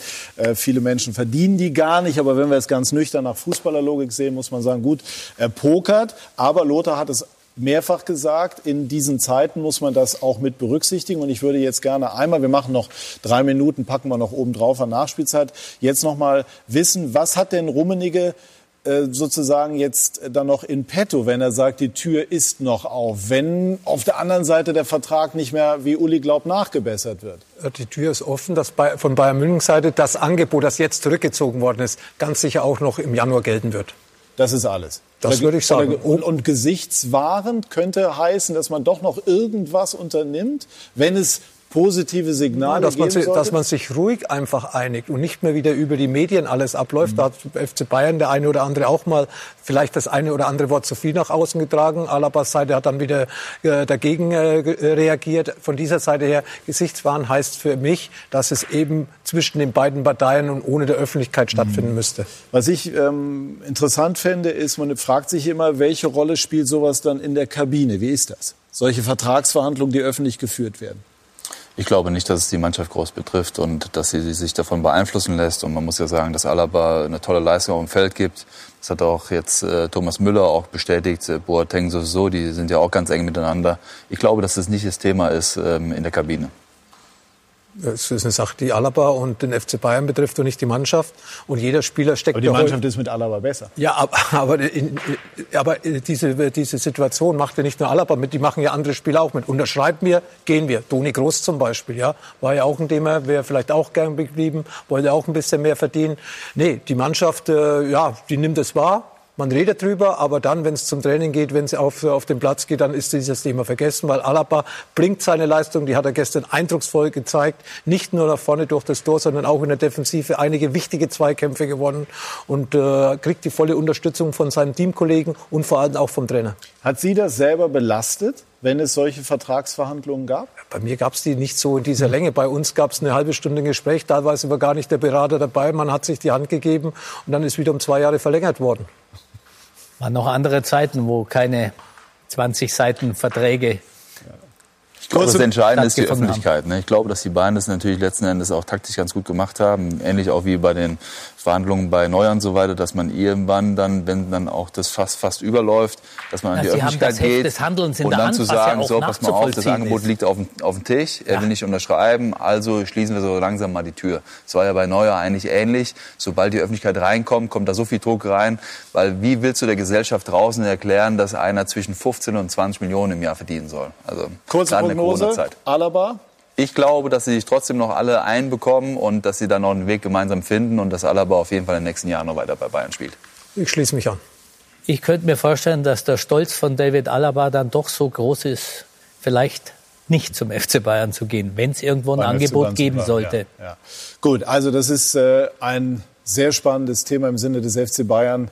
Äh, kann man auf alle Fälle hoffen und auch der Bundesliga, dass David Alaba doch noch bleibt. Gleich werden wir noch ein bisschen über die Bayern, auch über Lucien Favre sprechen, aber auch über die Schalker. Manuel Baum bleibt trotz eines guten Auftritts seiner Mannschaft gestern weiter sieglos. Gleich mehr dazu bei SK90, die Unibet Fußballdebatte.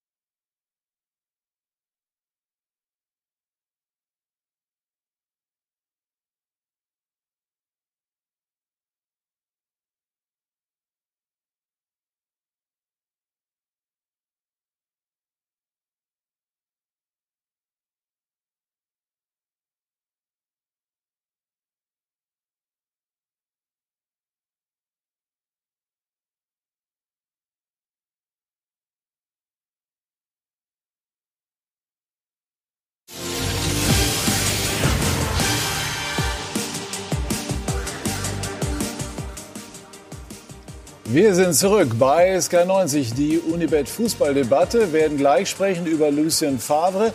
Aber einmal noch einen Bayern-Spieler loben, der auf der Position im Moment agiert, auf der früher David Alaba war, nämlich Lothar Lukas Hernandez.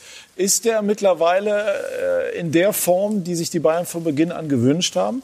Er ist zumindest angekommen und hat natürlich eine schwierige Anfangszeit hinter sich, viele Verletzungen. Dann war die Position besetzt mit äh, Alfonso Davis, sehr gut gespielt, Alaba in die Mitte gegangen. Aber er hat sich durchgebissen. Es zeigt dann auch, äh, dass er nicht aufgegeben hat, dass er, weil es ist ja auch schon über Wechsel und Transfer diskutiert worden oder zumindest geschrieben worden. Nee, er macht hervorragend seine Arbeit da auf der linken Seite, schaltet sich auch sehr stark nach vorne ein. Gestern diese tolle Flanke zum äh, 2 zu 1 Führungstreffer. Hinten aggressiv gegen den Mann, sucht den Körper Körperkontakt, hat keine Angst, geht in die Kopfbälle. Also ganz sicher zeigt er jetzt, was er wirklich wert ist. Und äh, ob er das wert ist, was Bayern München ausgegeben hat für ihn, lassen wir mal dahingestellt. Aber er ist jetzt sehr, sehr wichtig geworden für Bayern München, weil er auch durch die Spiele seinen Rhythmus gefunden hat und der Trainer ihm das Vertrauen schenkt. Wie verändert sich das Bayern-Spiel mit Hernandez im Vergleich zu Davis? Ja, ein bisschen weniger Geschwindigkeit, aber trotz alledem, er, er ist offensiv für mich äh, stärker, wie ich ihn eigentlich eingeschätzt habe oder aus der französischen Nationalmannschaft erkenne. Und äh, ja, er passt sich dem an, was der Trainer von dieser Position fordert. Alfonso Davis ist natürlich noch ins Dribbling gegangen, kommt ja auch von der Offensive. Hernandez war ja immer Defensivspieler, natürlich ein bisschen weniger nach vorne, aber stabiler hinten auf der linken Seite. Sichereres Passspiel wie Alfonso Davis, der den einen oder anderen Pass immer nicht so angebracht gebracht hat, wie man es vielleicht von ihnen oder wo, wie er es selbst von sich erwartet hat. Unterschiedliche Spieler, aber beide auf ihre Art und Weise können sie diese Position auf höchstem Niveau erfüllen. Und man hat einfach gesehen, dass man nach einem Jahr Pause wegen Kreuzbandriss die alte Regel, man braucht ein Jahr, um zur alter Form zurückzukehren. Und jetzt sind die zwei Jahre seit der Verletzung rum und jetzt spielt er auf dem Niveau, die sich, das sich alle vorgestellt haben exzellenter Spieler. Ich sehe es genauso. Man braucht natürlich auch, selbst als Elite-Spieler, braucht man halt eben auch den Rhythmus. Äh, Lothar hat es gerade richtig angesprochen. Er hat sich jetzt auch zurechtgefunden. Er hat wieder auch seine innere Stabilität und so weiter. Weiß auch, dass das Knie hält und so weiter. Dann gehst du natürlich ganz anders ins Spiel rein. Ich glaube eben zwei unterschiedliche Spieler. Äh, Hernandez, äh, der natürlich ganz klar für die Defensive steht und das halt eben auch schon viele Jahre zuvor ausgezeichnet hat. Eine kurze Frage noch zu Hernandez, bevor wir dann über Lucien Favre äh, sprechen. Hat er auch seinen eigenen Stil etwas verändern müssen? Nicht mehr ganz so äh, heißspornig sozusagen wie bei Atletico?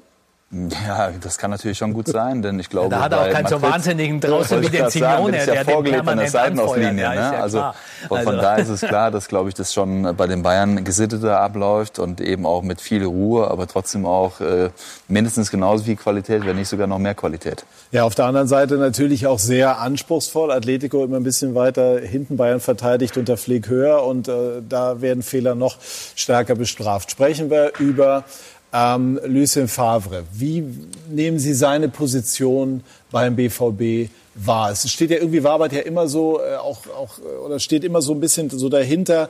Ist er derjenige, mit dem man Titel gewinnen kann? Wie schätzen Sie das ein? Man kann mit ihm Titel gewinnen, auf klar, gar keine Frage. Er war ja schon eigentlich schon gefühlt fast sehr nah dran, als man dann diese acht, neun Punkte Vorsprung hatte. Hinterher muss man sagen, liegt es ja dann auch in der Mannschaft, äh, um dann auch dann diesen Punktevorsprung auch übers Ziel zu retten und eben sich dann in den speziellen Spielen wie eben gegen die Bayern angesprochen halt eben dann auch wirklich auch zu zeigen. Ich glaube, dass er die Möglichkeit hat, halt eben die Spieler noch stärker zu machen, noch weiter zu entwickeln, dass er auch in Ruhe an die Spieler rankommt, dass er eine fertige Figur auch einnimmt. Und äh, von Vereinsseite wurde ganz klar auch signalisiert, dass man sich im Sommer zusammensetzt und prüft das Ganze noch, ob das ähm, so genauso weitergehen soll oder ob man dafür eine Veränderung trifft. Und ich sag mal, bis gestern war alles gut. Man hat die letzten Pflichtspiele alle ähm, sehr dominiert. Man hat die, die Hausaufgaben, die man in der Bundesliga oftmals halt eben zu erledigen hatte, wie gegen äh, Hoffenheim oder auch gegen Schalke, wurden die Siege auch geholt. Äh, das, was halt eben im letzten Jahr gefehlt hat. Ich glaube, dass die Mannschaft sich ein Stück weit weiterentwickelt hat. Aber ob es halt eben dann zum Titel reicht, das wird man hinten raus sehen. Hans-Joachim Watzke hat sich gestern zur Vertragssituation von Lucien Favre bei uns geäußert. Für eine Zusammenarbeit gibt es immer zwei Parteien, die da eine Rolle spielen. Das eine ist der Club, das eine ist der Trainer. Und wenn beide zusammen im Sommer sagen, wir wollen äh, erstmal jetzt gucken, wie dieses dritte Jahr abläuft. Drei Jahre ist ja heute im Fußball auch schon viel.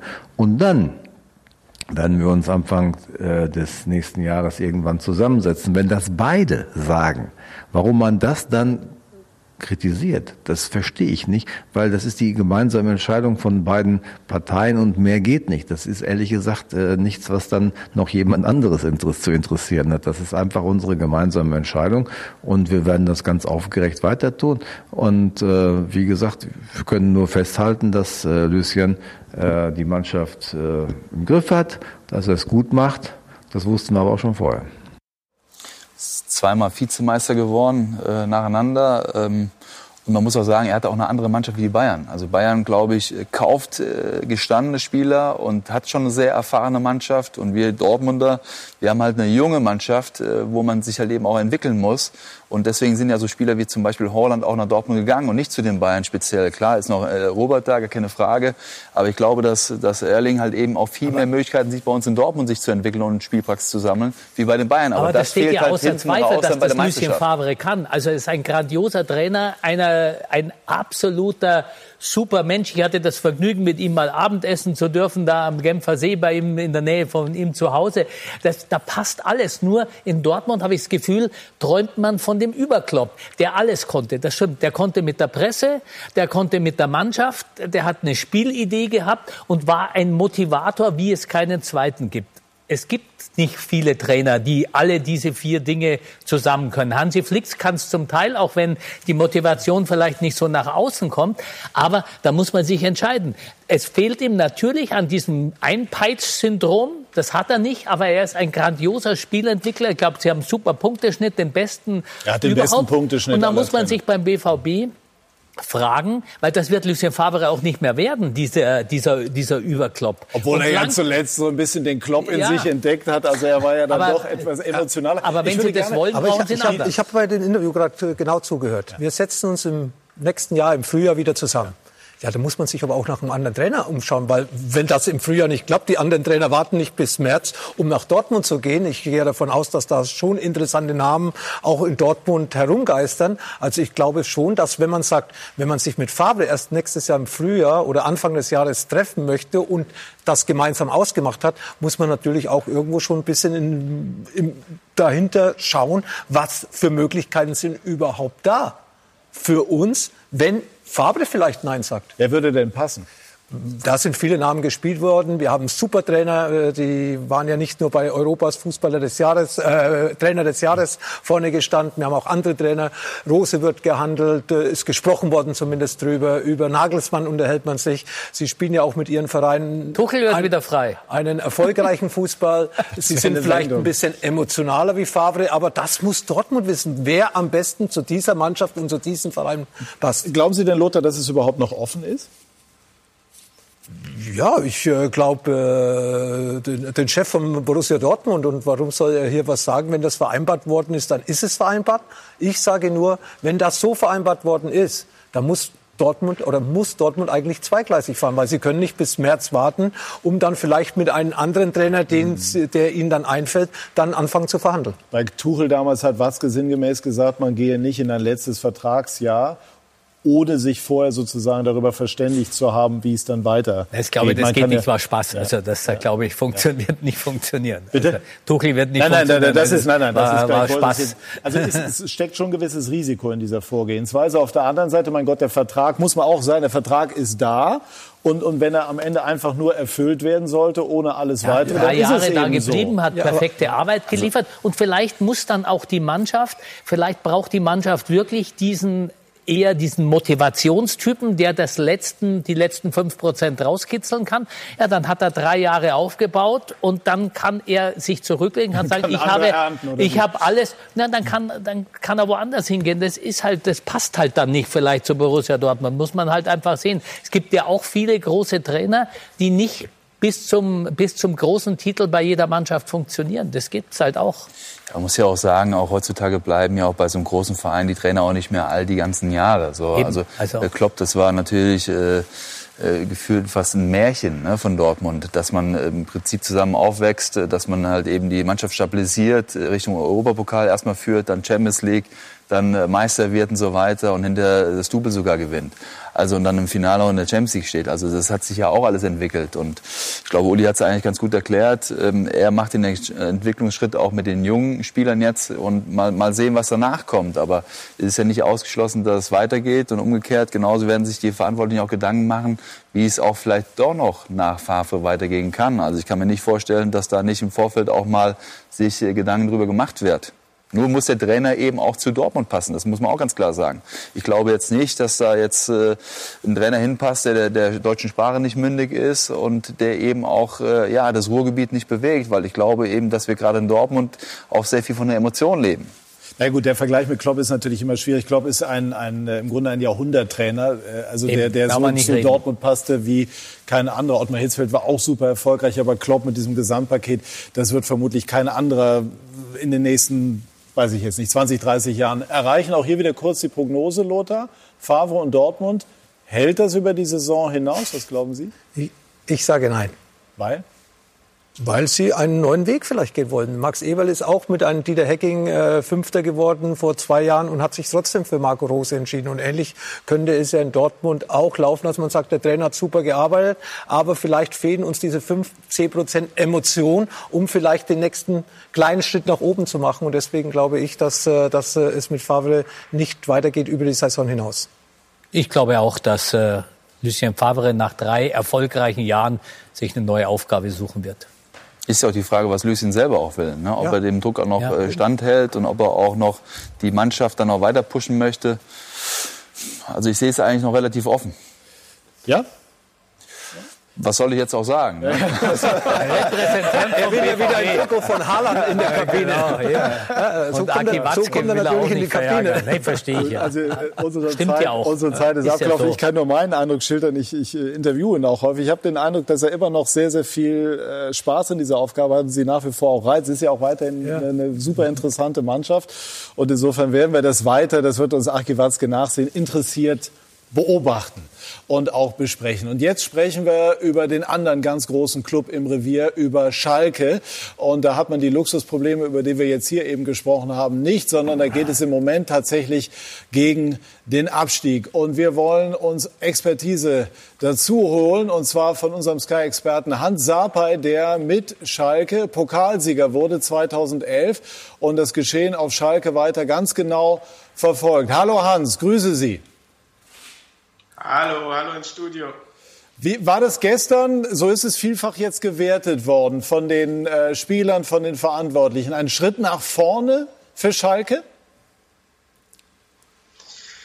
Ja, es ist, es ist natürlich schwer, ähm, jetzt so, so zu sagen, weil in der Situation, wie, wir, wie Schalke jetzt ist, war es natürlich ein Schritt nach vorne, weil es war die beste Saisonleistung von der Mannschaft. Ähm, obwohl ich, ich persönlich Mainz jetzt nicht so ähm, gut gefunden habe. Mainz hatte aber die klaren Torchancen. Aber ähm, man kann jetzt, ähm, seitdem Baum da ist, schon eine Entwicklung sehen. Es nicht groß, sind keine großen Sprünge, aber es entwickelt sich langsam was, ähm, wo, wo man vielleicht hoffen kann, sagen, okay, da geht es in die richtige Richtung. Aber ähm, da muss natürlich viel, viel mehr kommen, um wirklich da rauszukommen. Was denn? Was muss ich verbessern? Ja, das, das ist schwierig. Wir, wir, ähm, ich bin ja nicht auf dem Trainingsplatz, ich sehe das nicht jeden Tag, was die da machen, aber wir sehen nur die Spiele und die Spiele, wenn man das so sieht, ähm, hat man auch das Gefühl, da ist keine, ähm, keine, ähm, da ist keine Hierarchie drin in der Mannschaft.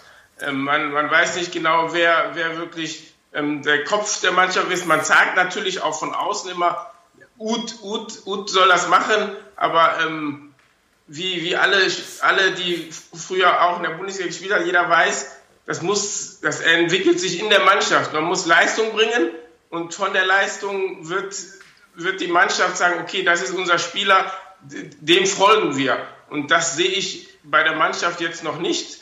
Man hat keine wirkliche Struktur, man weiß noch nicht genau, was man wirklich spielen will. Dreierkette, Fünferkette, Viererkette, man ist noch nicht wirklich drin. Aber es wurde natürlich auch der Fehler gemacht, ähm, dass ähm, natürlich nach zwei Spieltagen ein neuer Trainer gekommen ist, der jetzt nicht so viel Zeit hat, ähm, mit der Mannschaft zu trainieren. Und ich glaube, Baum versucht es, macht es und man sieht schon, dass, dass sich da was entwickelt. Hans, ich nehme die Runde auch mal mit dazu. Lothar, ähm, man kann jetzt natürlich sagen, wir haben über Schalke schon mehrfach gesprochen jetzt hier in dieser Runde. Jetzt kann man sagen 2-2, ein bisschen unglücklich, auch Pech gehabt mit Schiedsrichterentscheidung, ist in Ordnung. Auf der anderen Seite kann man aber auch sagen, gegen wen will man denn gewinnen, wenn nicht gegen den bis dahin punktlosen Tabellenletzten? Es ist richtig, aber bei Schalke fehlt natürlich das ganze Selbstvertrauen. 23 Spiele ohne Sieg, äh, das bleibt irgendwie hängen. Viele Veränderungen und die Fehler sind ja nicht in der Gegenwart gemacht worden, die sind in den letzten Jahren gemacht worden. Kaderzusammenstellung, Gehälter, wo auch äh, nicht nur sportlich, sondern auch finanziell ein Loch in die Schalker Kasse gerissen haben. Über 200 Millionen Verbindlichkeiten, das ist, äh, das ist wahnsinnig. Und natürlich dann eben die ausbleibenden Erfolge. Man hat eine tolle Hinrunde gespielt in der letzten Saison, war, glaube ich, sogar vor Borussia Dortmund und zum Schluss Schluss war man fast äh, auf dem Relegationsplatz gestanden und das ist nicht spurlos an der Mannschaft vorbeigegangen. Und wer soll dann Verantwortung übernehmen? Natürlich, sie haben auch erfahrene Spieler. Uth, Uth, Uth habe ich gerade gehört. Er hat gestern ein Tor gemacht, ja, immerhin. Der war vor drei Monaten war der nach Köln ausgeliehen, weil er nicht sagen. gut genug war für Schalke. Also das hat sich alles Schalke irgendwie selber ein bisschen zertrümmert. Fährmann äh, ausgeliehen. Das ist aus meiner Sicht das Thema, ne? Ja, das Torwartthema. Die haben, die, haben, äh, die haben ja so viel falsch gemacht. Dann haben sie zwei jungen Torhüter vertraut. Dann hat der eine zwei Spiele gespielt, der andere zwei Spiele gespielt. Jetzt auch unter Baum wieder der Wechsel Fährmann, äh, Fährmann, äh, Schmolf etc. etc. Und das sind natürlich äh, Unruhen, die du gerade in dieser Phase nicht brauchst. Und deswegen, wie gesagt, ist das, was äh, wir gerade gehört haben aus Schalke, einfach auch verständlich für mich, dass da äh, keine Hierarchie in der Mannschaft ist, äh, keine übernimmt Verantwortung und wie gesagt auch teilweise auf Positionen sind nicht Spieler, sagen wir mal übertrieben gesagt oder hart gesagt, Bundesliga tauglich. So hart? Ja. An wen denken Sie? Ich denke an einige Positionen, ich will keinen Spieler zu nahe treten, das sind Entscheidungen von Schalke, aber einige Positionen sind nicht so besetzt, dass man sagt, hey, die müssen unbedingt oder können unbedingt in der Bundesliga spielen und dem FC Schalke 04 helfen. Hans, würden Sie auch so weit gehen, dass der eine oder andere nicht Bundesliga tauglich ist oder glauben Sie eher, dass Schalke im Moment einfach auch noch diese Probleme der vergangenen Saison mitschleift und irgendwann doch diese Serie im Kopf hat, die immer länger wird mit nicht gewonnenen Spielen?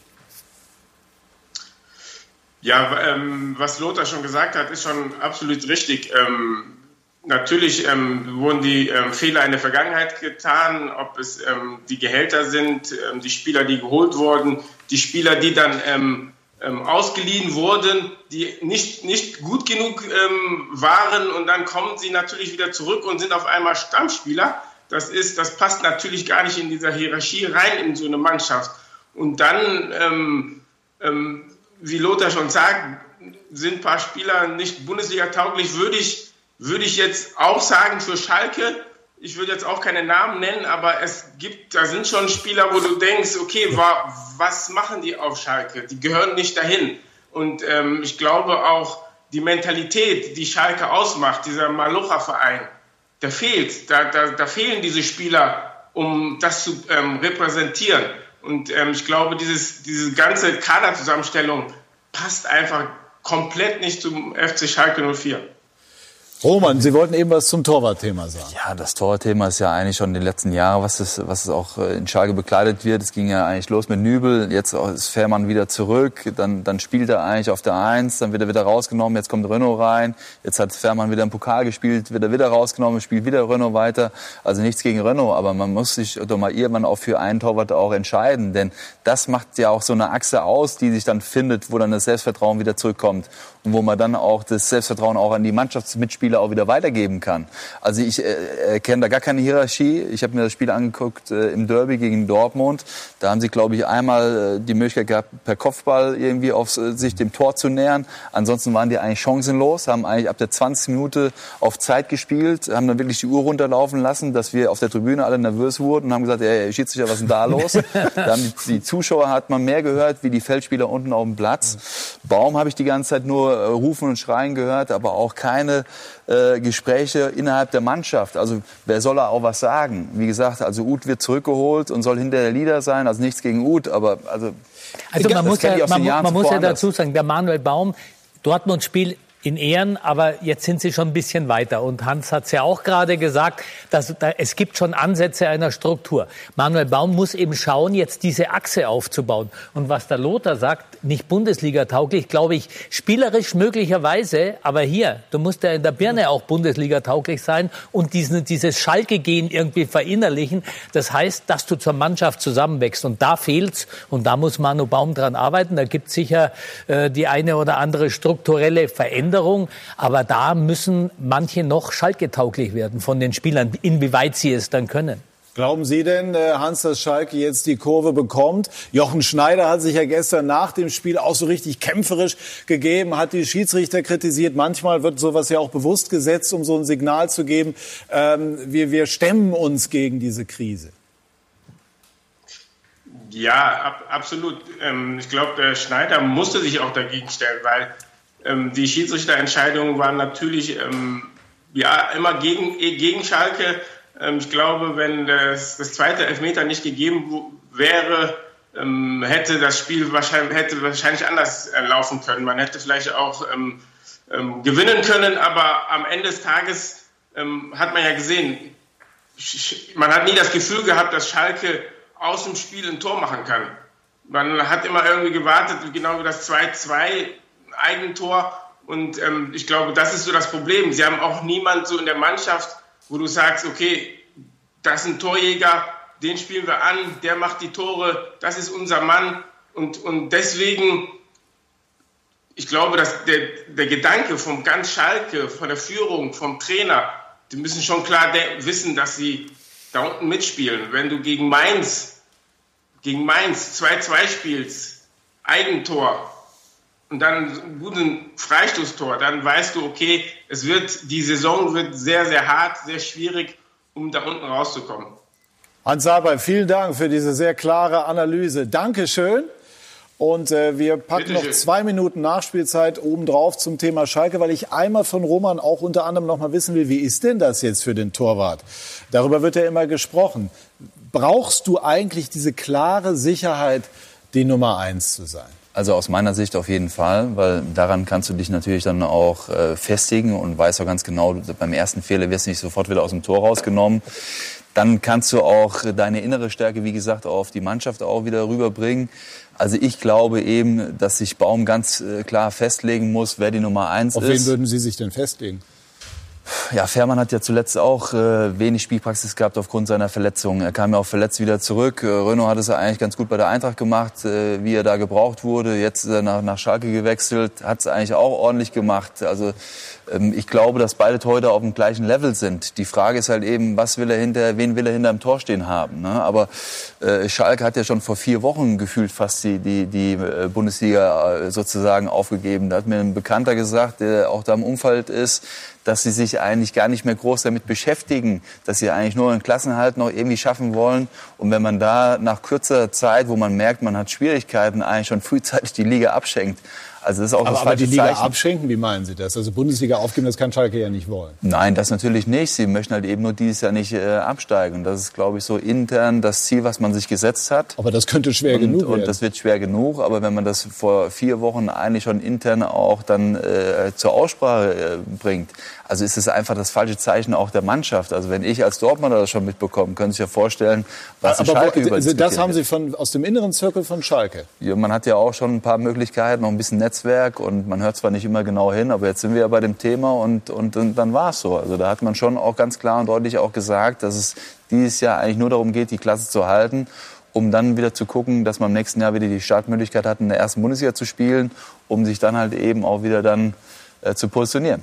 Und das ist aus meiner Sicht deutlich zu früh. Interessant. Lothar? Ja, für so einen Verein auf jeden Fall. Für so ein Verein muss sich andere Ziele stecken, aber die wissen natürlich auch, äh, wie, wie schwer es wird, äh, aufgrund der, der Dinge, die wir gerade angesprochen haben, die Liga zu erhalten, weil sie sind es ja gar nicht gewohnt und sie stehen nicht als Einheit auf dem Platz. Also äh, und auch Baum muss jetzt seine 12, 13, 14 Spieler mal finden, denen er auch dieses Vertrauen schenkt. Das hat Hansi Flick auch gemacht. Hansi Flick hat häufig den einen oder anderen hinten anstellen lassen, weil er erst mal am Anfang seine, äh, seine, seine, seine, seine, seine Stammelf finden musste.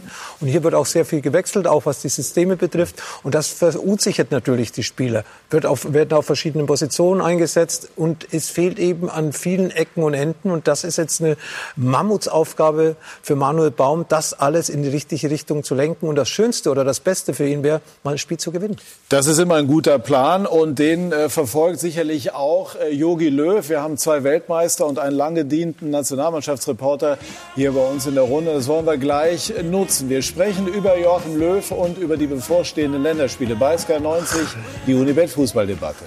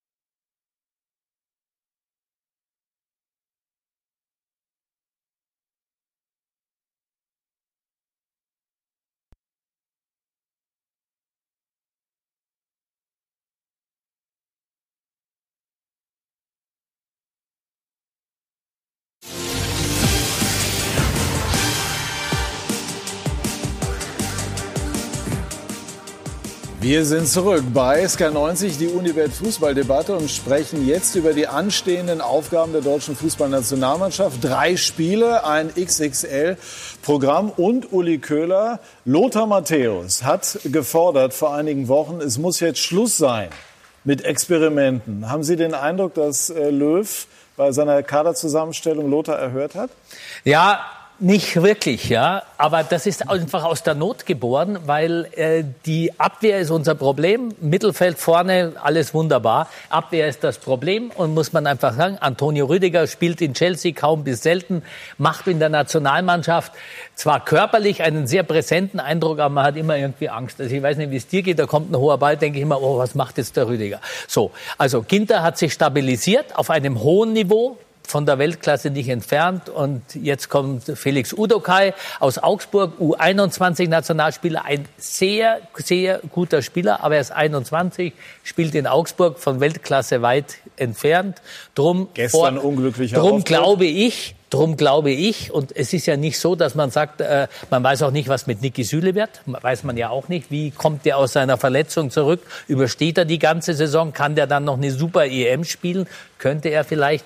Also ich glaube, ich sag's zum hundertsten Mal, ich weiß, der Yogi wird's nicht gern hören, an Mats Hummels führt kein Weg vorbei. Nicht nur als Spieler, sondern vor allem als ja einer, der diesen Haufen dann da hinten organisiert. Jonathan da ist ja noch äh, ein Thema, aber der ist jetzt auch gerade wieder auch in die Mannschaft reingerutscht äh, in Leverkusen aufgrund äh, der Verletzungen von Bender und so weiter. Ja kaum, der, ne? Deswegen sage ich ja gerade reingerutscht. Schlecht in der aber in der Nationalmannschaft äh, ja, sollten schon die Gestanzen spielen, die halt ja. eben auch stetig auch in der Bundesliga spielen. Also man, man, man, hat das Gefühl, jeder, der fit ist, darf mal hinten spielen. Ja, da, da ist ja das, was ich auch gerade bei Schalke gesagt habe. Muss ich mal was einspielen. Natürlich wissen wir Terminkalender. Natürlich wissen wir, dass Bayern München und Leipzig sagt, hey, wir haben Champions League, Jogi Löw, keine drei Spiele. Lasst beim Spiel gegen die Tschechei am, am kommenden Mittwoch oder Donnerstag, Mittwoch. Ist, Mittwoch ist das Spiel. Lass da vielleicht unsere Spieler weg und nimm sie dann in den wichtigeren Spielen für dich gegen die Ukraine und gegen Spanien dazu.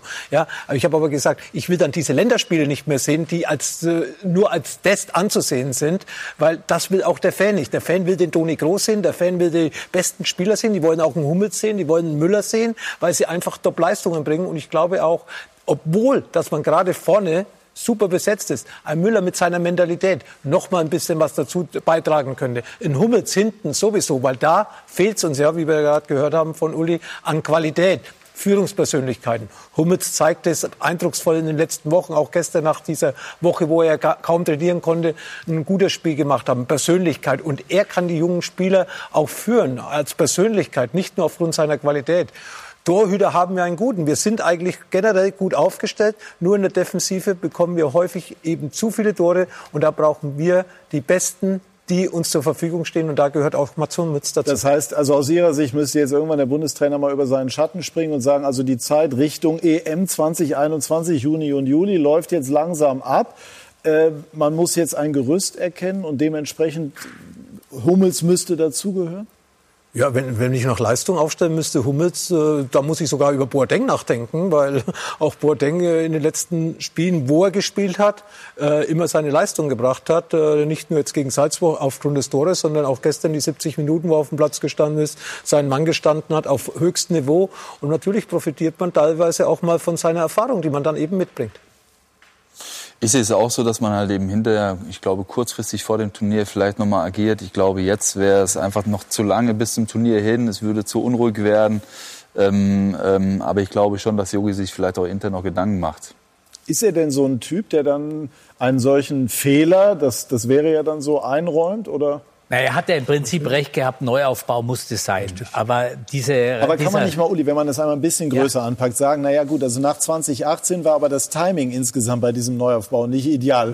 Direkt nach der WM hatte man den Eindruck, charmant. es passiert wenig bis gar nichts und plötzlich kamen dann die, wurden drei, drei Superpromis im Prinzip äh, ja, aussortiert. Kein schönes Wort, aber äh, hat so was Plakatives. Hat genau. was Plakatives, genau. genau. Du hast also sehr charmant formuliert. Ja. Man hätte sich das offen lassen müssen. Man hätte mit den Spielern auch reden können, sagen, du, pass auf, ich muss jetzt das und das probieren. Aber dass bei einer Europameisterschaft dann die Besten spielen, ist auch klar. Also äh, Chiellini und Bonucci, die sind zusammen 70, glaube ich, und spielen immer noch bei Juve hinten drin zusammen. Also es kann keine Frage du, des Alters sein. Was hat Löw jetzt im Kopf? Hat er im Kopf, ich gehe auf Hummels zu, wenn oder hat er für sich im Grunde genommen nach wie vor eigentlich klar, nein, ich will es mit denen durchziehen, die jetzt im Moment nominiert ja, werden? Ja, das will er. Auf jeden Fall würde er gerne durchziehen. Inwieweit der Druck dann größer wird oder auch seine eigene Erkenntnis. Äh, das Verhältnis mit Mats Hummels war ja sowieso nicht immer das aller, allerbeste, aufgrund der Spielart vor allen Dingen. Und äh, da wird Yogi dann irgendwann im Frühjahr über seinen Schatten springen müssen, denn eigentlich sollen dann bei einer EM die Besten spielen. Gilt ja eigentlich auch in Anführungsstrichen für Thomas Müller. Klar hat er da Kai Havertz, äh, der da spielen sollte. Kommt jetzt bei Chelsea, ist die Frage, wie er in Dritt kommt. Da ist Julian Brandt, aber das sind alle Spieler mit Riesentalenten. Aber sie haben dann auch, und darauf kommt es ja beim Fußball ganz sehr an, nicht immer nur auf dem Feld das beste Spiel abzuliefern, sondern wie gibst du dich? Wie gibst du die Kommandos zum Pressen? Wie hältst du die Truppe da zusammen? Das kann Thomas Müller besser als Kai Havertz und Julian Brandt zusammen. Hm. Würde denn Hummels das machen? Ich glaube, Mats würde auf den Anruf des Bundestrainers warten, weil äh, Mats ist stolz in der Nationalmannschaft zu spielen. Das war ich auch. Ich hatte auch diesen Anruf mal von Berti Vogts 1998 vor der Weltmeisterschaft bekommen, nachdem er mich drei Jahre vorher aussortiert hat. Und äh, dann hat man sich ausgesprochen. Dann war das Thema auch äh, ganz klar für beide Seiten, dass wir es äh, zusammen nochmal anpacken. Und ähnlich könnte es bei einem Gespräch gerade für einen Defensivspieler wie Mats Hummels äh, sein, der in der Nationalmannschaft vielleicht, wie Uli das auch erklärt hat, dringender gebraucht würde, wie zum Beispiel Thomas Müller, obwohl ich. Aber dann müsste er spielen, oder? Also ein Hummels müsste, wenn ja, er nur, nur, nur spielen, nur spielen. Es gibt entweder Hopp oder Dopp. Entweder ich rufe ihn an, dann spielt er, dann ist er auch für mich ein Führungsspieler, oder ich lasse es ganz gehen. Aufgrund der Erfahrung auf jeden Fall. Ich kann mir sogar auch vorstellen, dass alle drei Spieler von ihrer Seite aus sogar noch den Schritt auch wieder äh, in die Nationalmannschaft gehen würden. Äh, weil Sie kennen ja auch Hummels sehr gut. Sie kennen alle, aber mit Hummels gespielt. Also wenn der Bundestrainer ihn anriefe, sind, glaube ich, also Hummels sowieso dabei, aber auch die anderen beiden wären auch dabei, weil ich glaube schon, dass es da keine persönlichen Probleme untereinander gibt oder sowas. Man hat gemeinsam Erfolge gefeiert, äh, man ist sehr gut miteinander, auch persönlich. Und äh, letzten Endes ist jeder stolz darauf, das Nationaltrikot zu tragen. Und wenn es die Möglichkeit gibt, bei einer Euro mit dabei zu sein, äh, super gerne. Und wenn man mit Mats Hummels spricht, ich weiß nicht, ich glaube, du hast den vielleicht auch mal darauf angesprochen, habe ich so im Kopf, da lächelt er ja so suffisant, der will darüber nicht reden, weil er hat ja auch nicht das Sagen in dieser Aber Punkt. ihm gefällt, Aber ihm gefällt das, diese Diskussion Klar. und ich glaube, er wäre da auch bereit dafür, natürlich. Ich glaube auch, Mats äh, wird dadurch auch angetrieben. Zum Beispiel gestern ja. sich dann zur Verfügung zu stellen bei so einem Spitzenspiel.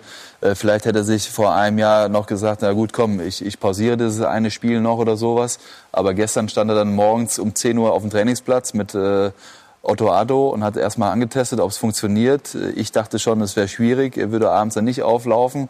Aber dann hat er sich dann auch fit gemeldet und daran sieht man eben, dass er den Ehrgeiz hat und dass er bestimmt auch Yogi auch das nochmal zeigen möchte und beweisen möchte. Das ist aber interessant. Also der Antrieb nicht nur für den BVB Topleistung anzurufen, sondern im Hinterkopf hat Hummels nach Ihrer Einschätzung auch nochmal sich zu zeigen für ein mögliches Comeback. Auf jeden Fall international. Also, also in der Champions League zeigt er sich äh, ja im Prinzip stetig und jeder weiß auch um die Qualität von Mats Hummels. Er hat international ein super Ansehen. Ähm, wenn ich alleine daran denke, an das WM-Spiel gegen Frankreich, als er dann das äh, Kopfballtor erzielt ne, und wie er auch die Abwehr zusammengehalten hat Oder mit er so und so weiter. Ne, also äh, daran sieht man auch seine Qualität und er ist heiß. Ich sag mal so, die, die Zeit läuft ja auch davon. Man spielt ja heutzutage auch nicht mehr bis 35, obwohl du es ja gerade eben erwähnt hast mit den Italienern. Und er weiß halt eben auch und ist clever genug, es einzuschätzen, um eben die Zeit zu nutzen, die er noch hat. Und jetzt hat er noch die Qualität und der Körper macht es mit und dann möchte er natürlich möglichst viel auch erreichen. Warum hat eigentlich das Image ähm, der Nationalmannschaft äh, so gelitten? Ich glaube, das ist ein Spiegelbild des DFBs. Beim DF Weltmeister 2018, Weltmeisterschaft 2018, ein Jahr vorher noch Confederations Cup Sieger geworden mit einer B-Mannschaft, würde ich sagen. Da war ich vor Ort, da hat mich die Mannschaft, auch Jogi Löw, beeindruckt, wie frisch und wie konsequent sie das durchgezogen haben. Dann kam die WM 2018, keine Erfolge kann man der Mannschaft verzeihen. Aber auch danach in der Europa League äh, schlechte Ergebnisse äh, erzielt. Und dann natürlich die ganzen Geschichte um den DFB herum, äh, mit Franz Beckenbauer angefangen, äh, hin, zur, hin zur, zur Selbstzerfleischung, würde ich fast schon sagen. Äh, das äh, macht der Fan nicht mit. Die Ergebnisse nicht gestimmt, die Außendarstellung nicht gut gewesen. Und deswegen muss der DFB einiges machen, um die Fans auch wieder zurückzuholen. Nicht nur in den Stadien, sondern auch vor den Fernsehgeräten. Sind die anstehenden Spiele jetzt auch schon wichtig in diesem Zusammenhang? Oder kann man äh, immer, wie es Löw eben macht, sagen, naja, wir müssen perspektivisch denken und wir müssen, wir haben das Turnier nur im Auge? Fürs Ansehen des DFBs ist jedes Spiel wichtig. Jede Darstell äh, Außendarstellung, die positiv ist, kann den DFB wieder helfen, die Fans zurückzugewinnen. Nicht nur ergebnismäßig, sondern eben, wie gesagt, auch das, die Art und Weise, dass man merkt, die Spieler geben alles, der, der Trainer gibt alles, der Trainer stellt die besten Spieler auf. Und dann, wenn die Ergebnisse stimmen, dann kommt das Vertrauen der Fans auch wieder zur Mannschaft zurück. Aber da muss das Team jetzt auch aber, in Vorleistung gehen. Ne? Ja, also jetzt gegen die Tschechen oder sowas, die tschechische Liga, die pausiert noch aufgrund Corona. Äh, die haben den letzten Spieltag gehabt am 4. Oktober oder sowas. Also äh, weit ja, über vier Joachim Wochen. Löw sind jetzt Deswegen. die Hände gebunden. Die, die Spieler, die Nationalspieler spielen im Drei-Tage-Rhythmus.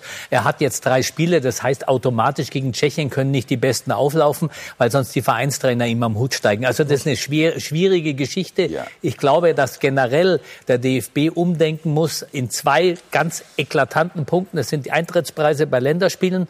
Ja, die sind viel zu hoch und sie sind B. Bitte. Nee, ganz kurz, ich habe nur noch eine, eine letzte Frage, weil uns ja. die Zeit wegläuft. Ja. Ähm, wie immer eine Was wäre wenn Frage. Könnte die Nationalmannschaft Europameister werden ohne das Comeback der eben angesprochenen Spieler? Hm, Glaube ich eher nicht, weil die Defensive einfach zu schwach ist. Die Erfahrung fehlt. Schaffen sie nicht ohne Erfahrung. B war übrigens die Eintrittspreise. Die B, die Eintrittspreise. Die Eintrittspreise und genau. Genau, also ist einiges ja. zu tun. Wir können uns darauf einigen. Und Sie haben, liebe Zuschauer, einiges bei uns jetzt noch ähm, im Angebot, wie Sie das auch von uns gewohnt sind. Bei unserem Hammer Herbst äh, ist das äh, Angebot sehr, sehr üppig. Und ganz konkret folgt äh, die zweite Fußball-Bundesliga unter anderem mit dem Spiel St. Pauli gegen den Karlsruher Sportclub. Die Fußball-Bundesliga Wolfsburg, dort äh, der Trainer Glasner in der Kritik nach äh, Äußerungen, auch hier bei oder bei Sky äh, gegenüber dem Manager, gegen Hoffenheim, Leverkusen gegen Gladbach und dann Manchester City gegen den FC Liverpool. Also auch das Topspiel auf der Insel vergleichbar im Moment zu dem, was Dortmund gegen Bayern hier bei uns in Deutschland ist. Lothar Matthäus, unsere beliebte Rubrik des Tippspiels. Ähm, wir haben eben schon angesprochen, Wolfsburg gegen Hoffenheim. Ja, Wolfsburg kann unentschieden 1 zu 1. okay. Und äh, dann Leverkusen-Gladbach, also die, die immer so diesen vierten Champions League-Platz ausspielen. Ja, Gladbach erstens mal immer so ein bisschen in meinen Herzen. Punkt 1. Punkt 2, Gladbach zwei Tage länger Pause gehabt vom Champions League-Spiel bis zum heutigen Punktspiel gegen Leverkusen. Leverkusen hat erst am, äh, am Donnerstag gespielt in der Europa League. Deswegen gewinnt Gladbach 2 zu 1. Okay, also das sind auf alle Fälle Spiele, die es lohnen, dran zu bleiben. Und das Zitat des Tages teilen sich heute Lothar Matthäus und Roman Weidenfeller. Roman sagt, ich glaube, dass Alaba auch in den nächsten Jahren bei Bayern bleibt. Und Lothar Matthäus, ich schließe mich an. So, dann sage ich äh, ganz herzliches Dankeschön bei dieser sehr, sehr munteren Runde. Bedanke mich bei Ihnen, liebe Zuschauer, für Ihr Interesse an diesem heutigen Sonntag. Und jetzt direkt hier im Anschluss meldet sich Ricardo Basile mit Meine Geschichte und er wird uns jetzt verraten, wen er zu Gast hat. Er kennt die schönen, aber auch die Schattenseiten des Fußballs. Auf der einen Seite Champions League-Sieger, deutscher Meister, Pokalsieger auf der anderen Seite Kreuzbandriss, Sehnenriss, Muskelriss. Holger Bartstuber erzählt uns heute seine Geschichte. Eine Geschichte über Schmerzen, Ängste und vernarbte Knie. Tiefgründig und mitfühlend. Bis gleich.